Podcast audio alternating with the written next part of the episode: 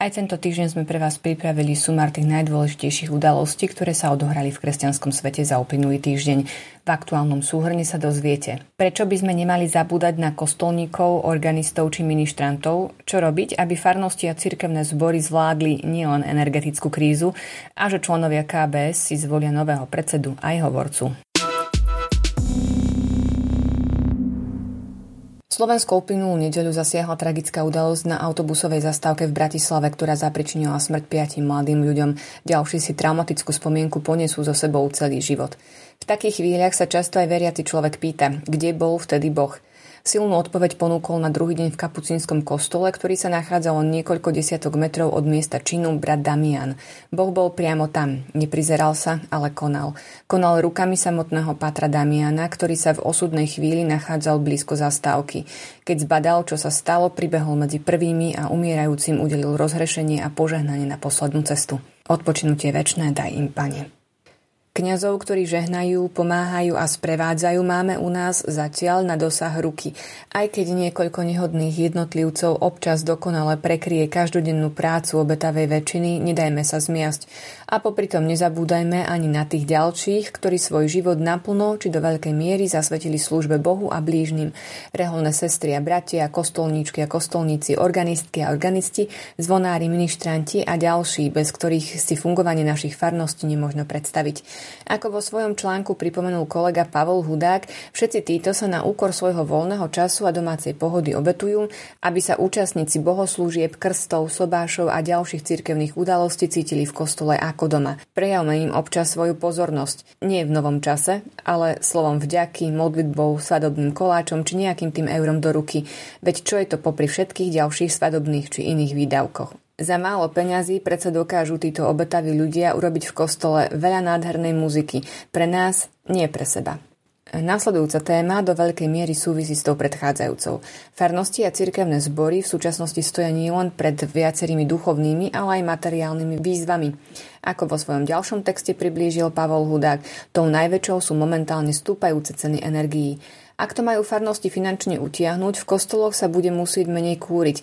Rehole zvažujú cez zimu zatvoriť niektoré domy a kňazské semináre chcú bohoslovcom predlžovať zimné prázdniny. No ani to nemusí stačiť. Kňazi, reholníčky a reholníci síce empaticky priznávajú, že o mnoho ťažšie to budú mať seniory či sociálne slabšie rodiny, čo je sympatické, ale problémy mnohých energeticky náročných kostolov a cirkevných budov to nevyrieši. Každá kríza je zároveň výzvou spojiť sa a robiť veci lepšie. Každý veriaci by si mal obnoviť vedomie svojej príslušnosti k farnosti a spolu zodpovednosti za ňu, po duchovnej, ale aj materiálnej stránke. No rovnako si musí aj každý kňaz na novo uvedomiť, že je len dočasným správcom, nie vlastníkom farnosti, je hosťom, nie domácim pánom. On skôr či neskôr odíde, ale miestni farníci tam zostanú žiť aj naďalej. Takýmto vzájomne ústretovým a prajným spôsobom možno dať slovám farská rodina skutočný význam a súdržná rodina predsa dokáže zvládnuť aj ťažké chvíle.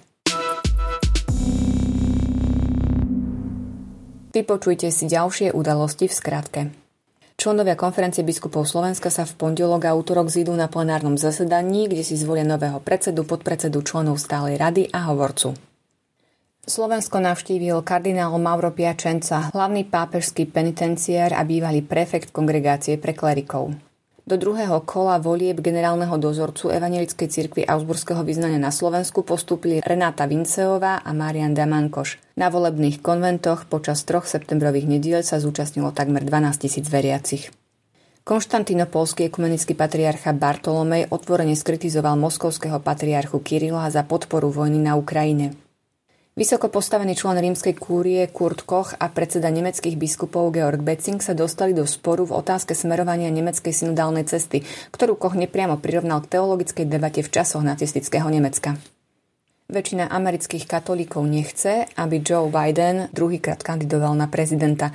Prieskum tiež zistil koreláciu medzi praktizovaním svojej viery a konzervatívnejšími politickými názormi. A na záver máme pre vás už tradičnú knižnú bodku. V spolupráci s týmom najlepších slovenských biblistov a jazykovecov sme po Lukášovom evanieliu vo vydavateľstve Postoj Media vydali aj Jánovo evanielium. Nový preklad z gréckej pôvodiny do spisomnej slovenčiny ponúka aktualizované poznámky a komentáre a obsahuje zoznam intertextových prepojení v rámci samého evanielia alebo s inými biblickými knihami, čo umožňuje vnímať Jánovo evanielium v súvislosti s inými spismi Biblie. Tvorcovia sa opierali o výsledky najnovšieho lingvisticko-exegetického výskumu, aj preto tento preklad prináša presnejšiu a výstižnejšiu úpravu niektorých problematických veršov, gramatických javov, viacznačných výrazov a syntaktických kompilácií evangelistu Jána do slovenčiny. Čitateľa osloví aj samotná úprava knihy, ktorá ešte počiarkuje výnimočnosť tohto diela. Nový preklad Jánovho Evanielia má cirkevné schválenie a slovenským čitateľom ho odporúča aj vicerektor Pápežského biblického inštitútu v Ríme Peter Dubovský. Počúvali ste Vatikánsku sedmu, ktorú pre vás pripravili redaktori Imrich Gazda a Jana Zlatohlávkova. Prajme vám požehnaný víkend, možno aj s Bibliou v ruke.